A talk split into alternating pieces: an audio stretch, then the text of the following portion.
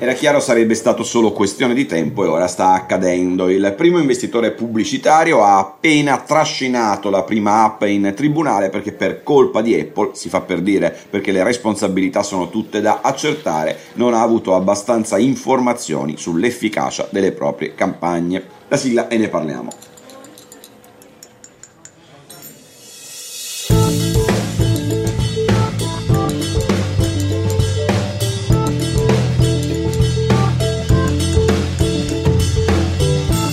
Qualche settimana fa Snap, la società che gestisce Snapchat, il popolare social network per immagini, aveva annunciato che il suo quarto trimestre era andato meno bene delle previsioni, in buona parte a causa della nuova soluzione messa in campo da Apple per garantire agli utenti il diritto di opporsi al tracciamento da parte dei gestori delle app e dei loro investitori pubblicitari. Nessuna recriminazione di Snap verso Apple, ma la semplice, pacata constatazione che la soluzione di casa Apple per garantire più privacy agli utenti aveva un impatto significativo sul mercato pubblicitario. Ne avevo parlato anche qui perché era già evidente che la questione non sarebbe finita lì. E così è stato. La settimana scorsa, infatti, un investitore pubblicitario ha trascinato Snap davanti ai giudici californiani, sostenendo che, contrariamente alle rassicurazioni ricevute, la società Snap non è riuscita a garantirgli un adeguato livello di informazioni in relazione all'efficacia dei propri investimenti pubblicitari. In sostanza, mentre fino a qualche mese fa Snap, come d'altra parte la più parte dei gestori di analoghi servizi e applicazioni,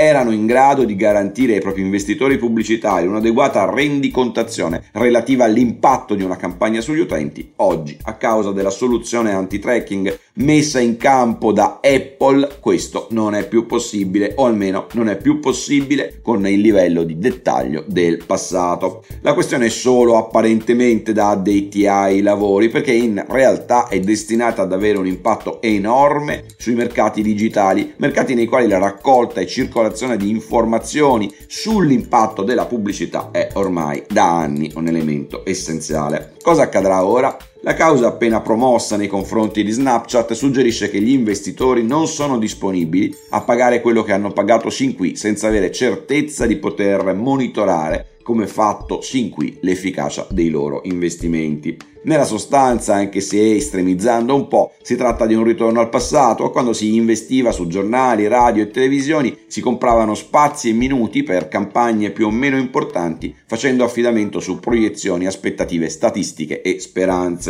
L'app Economy può reggere a una contrazione degli investimenti pubblicitari di questa portata e se non potesse reggere nella sostanza staremmo dicendo che l'attuale assetto del mercato è incompatibile con regole e tecnologie che consegnano per davvero a utenti e consumatori la libertà di scegliere se cedere o non cedere un po' dei loro dati personali. Perché appena si consegna ai consumatori uno strumento, come sta facendo Apple, che consente loro di scegliere per davvero cosa fare della loro privacy, i conti non tornano, non tornano più.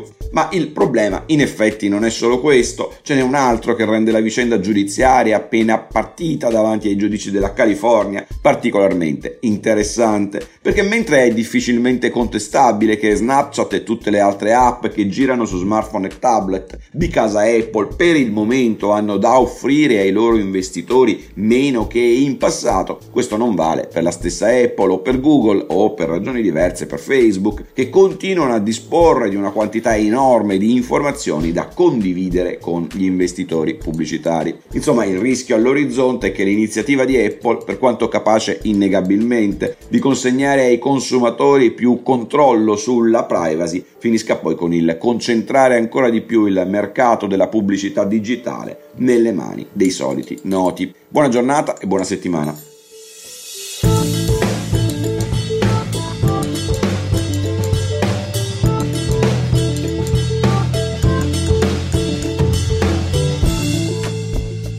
Governare il futuro di Guido Scorza è una produzione Jedi Visual per Huffington Post. Sigla Indie Hub Studio.